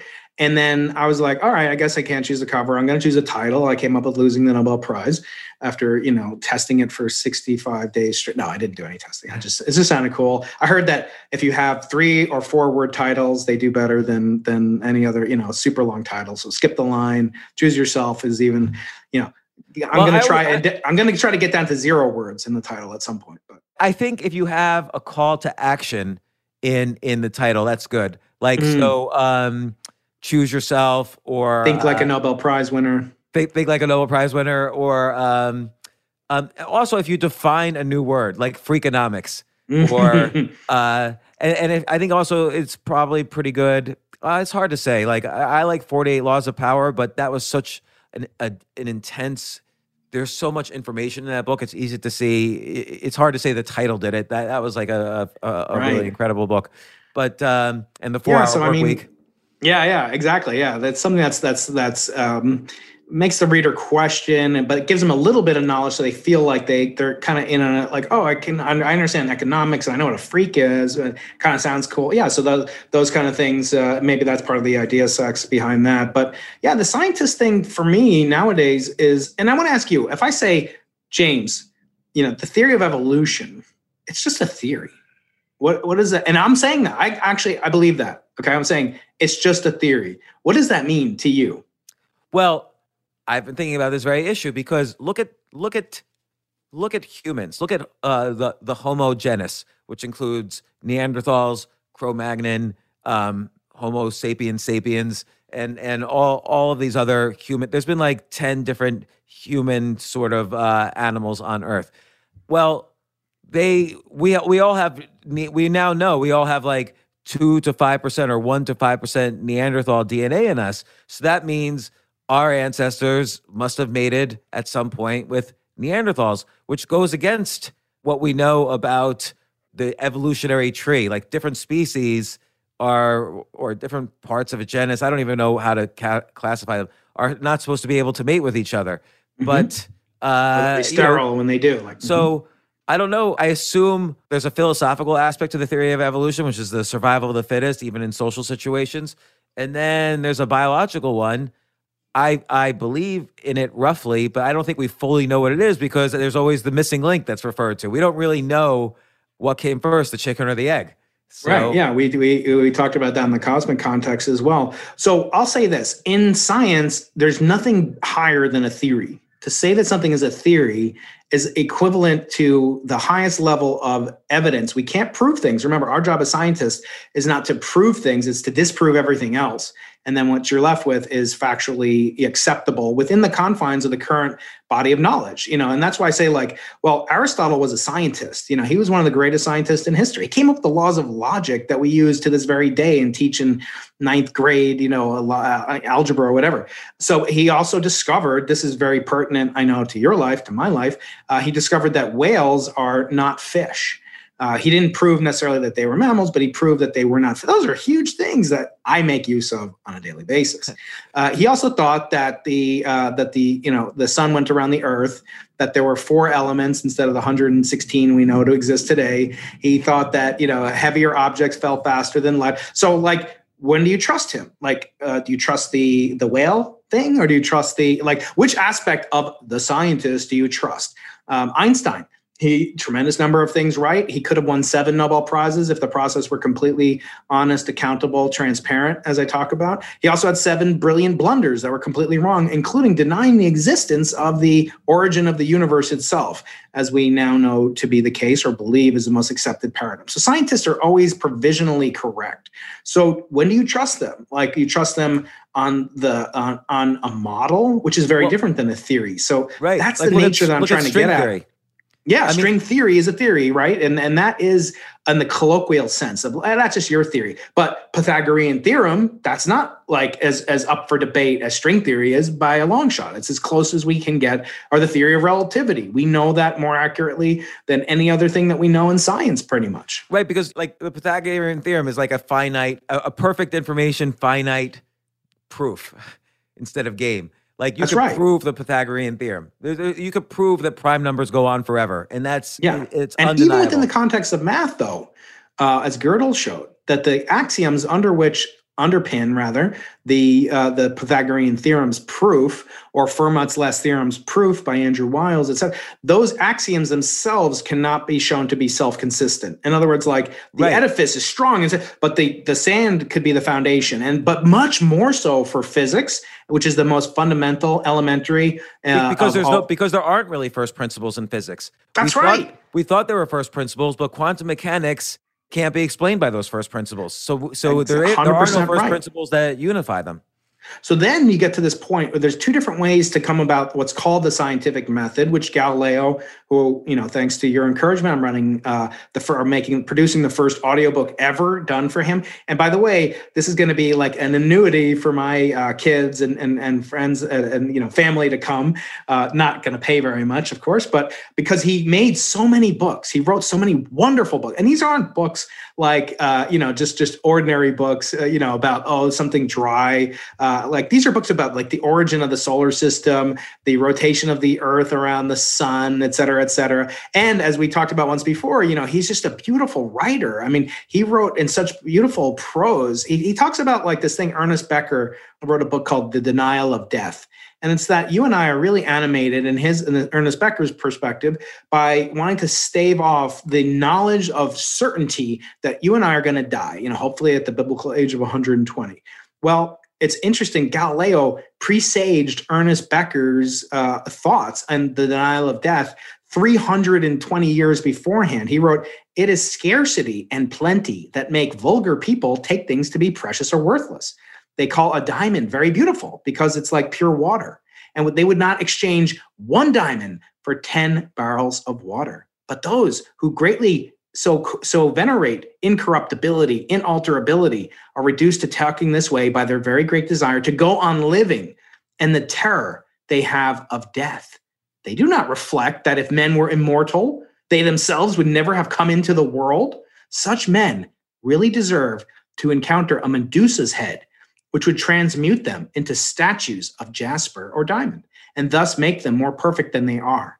He's talking about like we're just pursuing Bitcoin and podcasting, and he he he discovered the Dunning Kruger effect. Uh, you know, really? he wrote uh, yeah, he wrote the following. He wrote um, and these are in a book about about the Copernican you know theory of cosmology. It's just amazing. He wrote the vain presumption of understanding everything can have no other basis than never understanding anything for anyone who had experienced just once the perfect understanding of one single thing and had truly tasted how knowledge is accomplished would recognize that of the infinity of other truths he understands nothing yeah i mean and and this one quote i think about a lot because uh, uh not that quote specifically but that idea if you think about it everything you could almost judge is something worth pursuing or not worth pursuing. You could judge how much it's worth pursuing by A, if you love it, like you wouldn't pursue something that involves uh, setting yourself on fire every day. But okay, so, so assume that you love something. Now, is it worth pursuing? Is it going to suck in every other way except that you love it? So, right. Every, and will you still do it? Yeah. Right. Mm-hmm. Like Galileo was willing to risk persecution, torture, death to get his ideas out because he loved physics and he loved transmitting knowledge. So it was worth doing for him. And a tennis player is he'll play tennis even though he's going to lose probably. I think I think a, someone who is great at what they do, let's say it's a sport or a game, probably loses about 51 or 52% of the time because they're always playing at roughly their level, but because they're moving up as they're improving, they're always playing people who are slightly better than them until except they get Tom, to the except next Tom one. Brady. Except Tom. Brady. Except Tom Brady, yes, who seems like magic somehow. You know, he's won more uh, Super Bowls himself. If he was a team, then like ninety percent of the teams in the league, including the former San Diego Chargers. I don't even know. I don't even know who's won many. I I, I didn't even know he was Packers. playing it until I went on. I went on a show last week called The Drinking Bros. Have you ever heard of this? These no. these guys? These guys are like insane. First of all, you know, like they make uh what's the guy, Cat Lewis, or the guy who's like the super raunchy Jeff Ross. Let's say it's super oh. Ross, they yeah. make him seem like a choir boy. Like they curse every two seconds. Like the opening thing is like, get a freaking drink on. They've got like 10 million subscribers. They're super.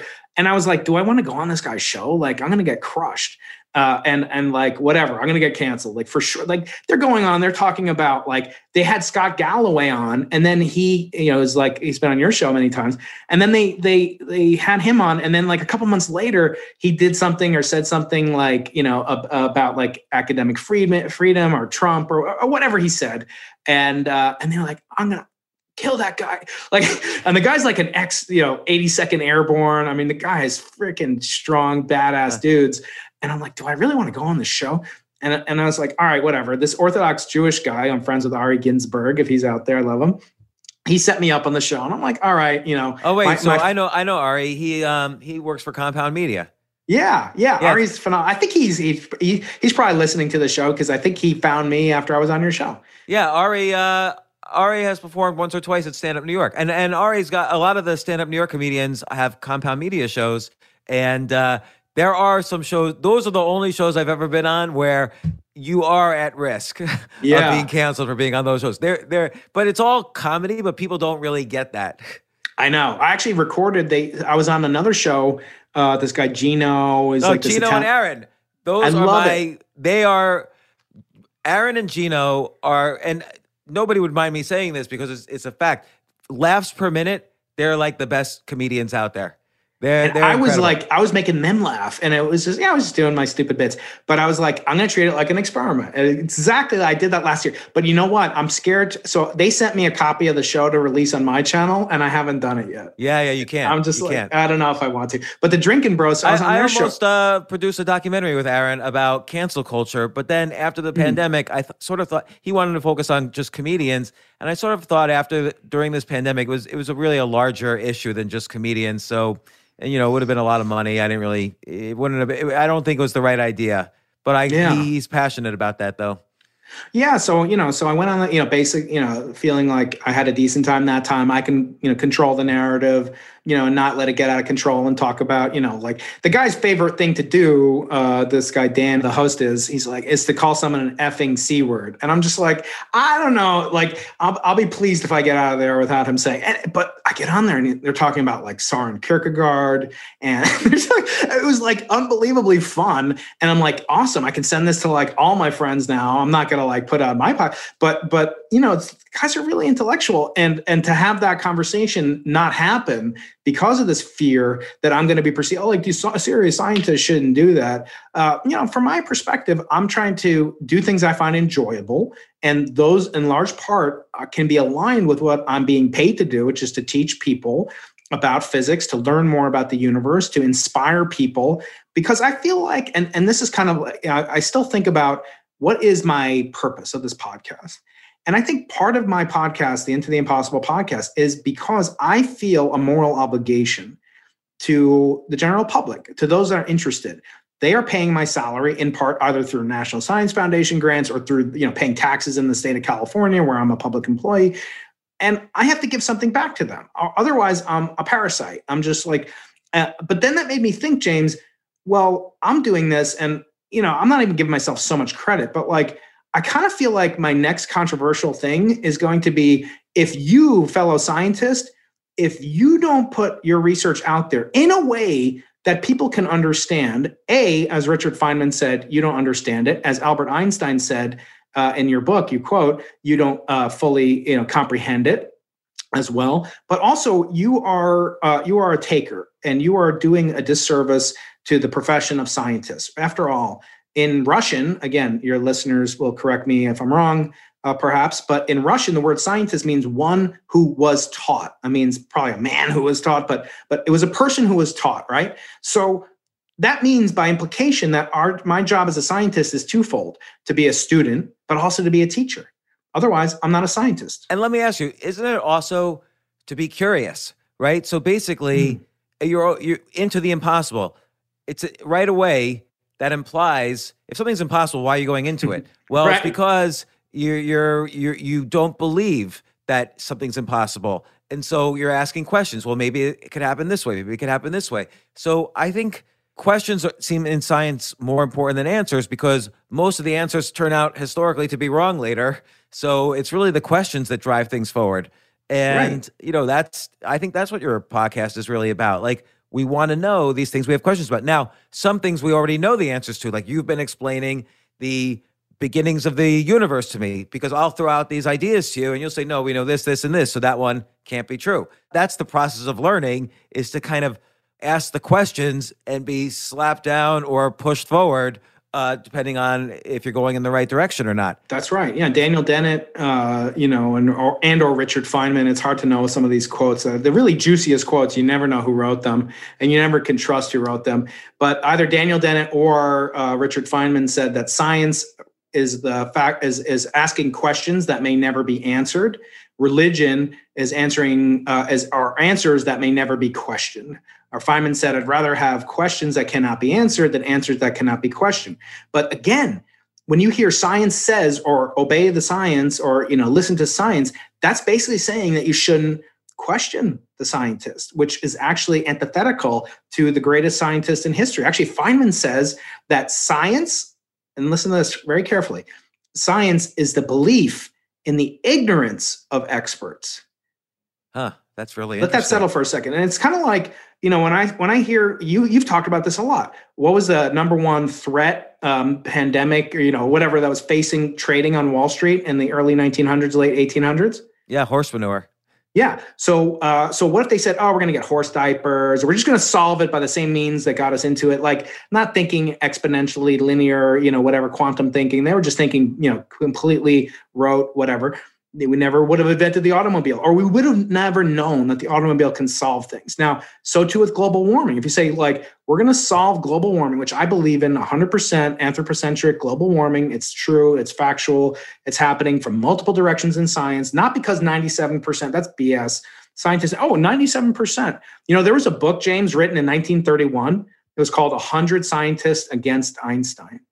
So scientists can be wrong all the time. And by the way, the people that put Galileo in jail, so to speak, which was like a sumptuous villa that Bernie Madoff would kill again to be in. Uh, this is like a villa with grape vineyards, with olive trees. I've been there and I loved it. I would stay there. I would pay thousands of dollars Airbnb to stay there, overlooking the Duomo and Florence. It's it's exquisite. Near uh, his daughter, who was a nun, he she lived just a few blocks away basically so it was no uh, no uh, medieval torture cell with racks and so forth but anyway um, you know the, the the the the thought is that he was imprisoned by the stupid pope right no the pope had scientists the pope today has scientists there's an observatory called the vatican observatory which does outstanding scientific research the people that put galileo on trial were other scientists they happened to fact check him, you know, the Twitter kind of fact check, fact check wrong by the Catholic Church, but it was other scientists. So don't ever fall for this BS that science is monolithic, science relies on the wisdom of, of the crowd. No, science is about questioning everything. And I don't know a single scientist who's worth his or her salt or uh, sodium chloride, as we would say, uh, that just says, yeah, I trust you. Oh, Brian, you, you have a theory for the, oh, sure. You're a scientist, right? I trust you but the problem comes in when we when we look at models so what's the difference between a theory a hypothesis and a model when you when you think of models besides you know being a supermodel what do you think about what do you think a model means i guess i guess it's a set of first principles that you then are able to prove theories from so like i have a model of how um, relationships work so if you say x y and z to someone in a bar they'll uh, they'll respond to you. Well, now I have a model of rules. This works, this doesn't, this works, this doesn't. These are my first principles about how communication works in a relationship situation. And now using these first principles, I can go out and experiment and prove things and, and so on. So it's it's not exact, it has elements of that. The the key distinction is that a theory is typically either going to be the result of a series of observations, say serendipitously, we discover the universe is expanding. And from that, we construct a theory that the universe began hot, compressed, dense, moist. Oh, okay. Let, no, no, no. But, but, but, but okay, oh, let ahead, me sorry. change my definition. Let me change. So, uh, okay, a model of communication and human action might be that everything is based, everything you do is based on how neural chemicals are firing in your brain. So that's my model. And then from yeah. there, I can develop theories. Okay, so that must mean when you're scared, cortisol is happening. So you might have harder time sleep sleeping later in the day because uh, you have too much cortisol in your body. So that would be the theory from that model. Right. So, uh, so that is that that that has elements of of veracity for sure. There's there's two different ways of coming about scientific reasoning. I think this would be really interesting uh, for us to discuss right now. There's there's basically two different modalities that one can acquire knowledge in science. One is starting with some theory that you believe X, Y, and Z uh, is going to be responsible for some underlying observation, which you then confirm.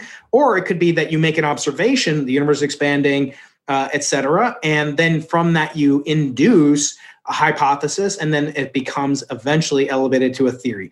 Those two ways of acquiring the scientific method, so to speak, are, and we never sit down. By the way, I never like after putting on my my you know my thick glasses and and lab coat, pencil protector, pocket protector. I never say, hmm, I'm gonna, today I'm going to apply the deductive formalism of the scientific method. No, but they're basically the two different methods are deductive from theory to observation, or opposite inductive from observation to theory and along the way they have different they have different purposes. So an observation might be used to then forecast a theory which will then hold in the future. Like i observe whenever you know 56% of the day uh, that has this amount of clouds this humidity then the theory is tomorrow it's going to rain. Or it could be so uh, so that's constructing a model for the future. The other one could be oh i see um, i see i believe that gravity is actually the result of the curvature of space time itself. And in so doing, I construct a theory which then explains the fact that Mercury uh, behaves kind of whacked out and uh, and it shouldn't behave that way. But because of my deductions from my theory, I can then have confirmation via observation. So observation always comes into play in either deductive or inductive. But my point that I'm trying to make is that, and this is called epistemology, the search for for knowledge uh, and in philosophy and what I'm trying to get at is that um, models, in some sense, are useful because they allow you to predict the future. And and what you know, I always open my show, the Into the Impossible podcast, with this quote uh, from Arthur C. Clarke, who said uh, the only way of of uh, finding the limits of the possible is to venture beyond them into the impossible. We talked about that already. He also said, for every expert, there's an equal and opposite expert. That, then funny. actually open the show with a quote of him saying in his own voice something I'm sure you've heard before any sufficiently advanced technology yes. is indistinguishable from magic. What could be more magical, James, than predicting the future? So we think about science as having this ability to predict the future. Fine. In many cases, it does. But the question of something that cannot be replicated and therefore cannot be falsified uh, that comes into play in the scientific method when it's done in this way so as to you know from inductive arguments observe something happening a pandemic is spreading out come up with a theory and therefore a model that will then be elevated to enact science policy. And that's where my hankles is that still a word? Uh, get raised. Because i feel like you ever hear this expression james? Like separation of church and state. It's good for the church and it's good for the state good for the for the state because then we don't have a theocracy and we, we know how that would work out. It's good for the church because the church doesn't have uh, overlords that are you know telling it that it's beholden to money and getting whatever. And so therefore it can operate independent and uh, as long as it meets certain parameters right? So it's good for the church and good for the state to have separation of church and state. My new thing is what about separation of science and state? Like science well, doesn't belong to any political party. It shouldn't but, and, but, it, and it really doesn't Right. And it's interesting how political parties uh, took control of science during this election, yeah. during this past year.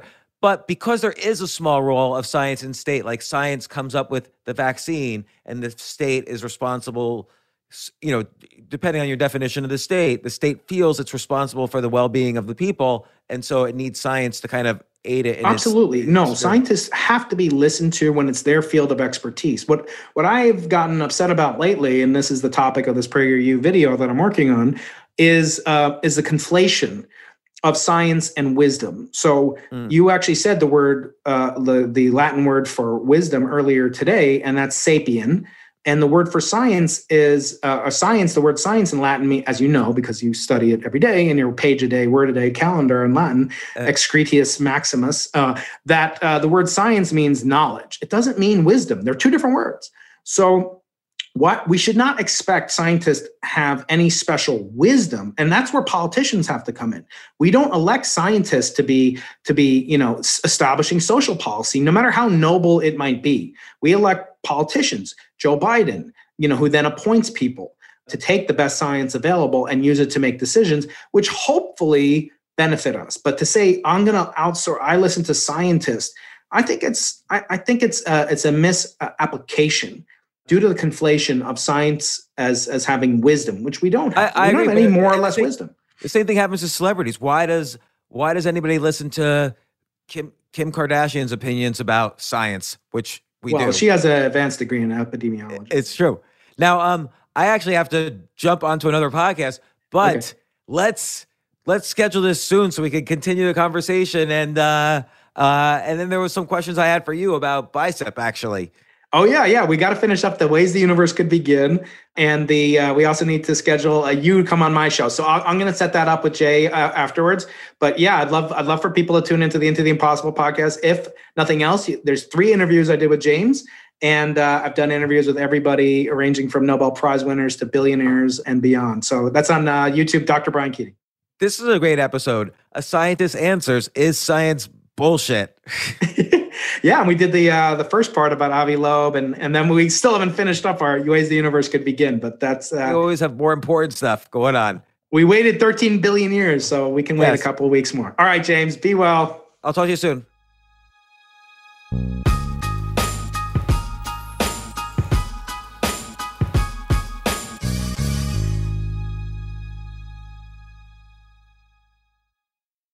Sometimes it takes a different approach to help you unlock your true potential. With Capella University's game changing FlexPath learning format, you gain relevant skills you can apply to your career right away. Earn your degree from an accredited university and be confident in the quality of your education. Imagine your future differently at capella.edu. Capella University is accredited by the Higher Learning Commission. Learn more at capella.edu slash accreditation.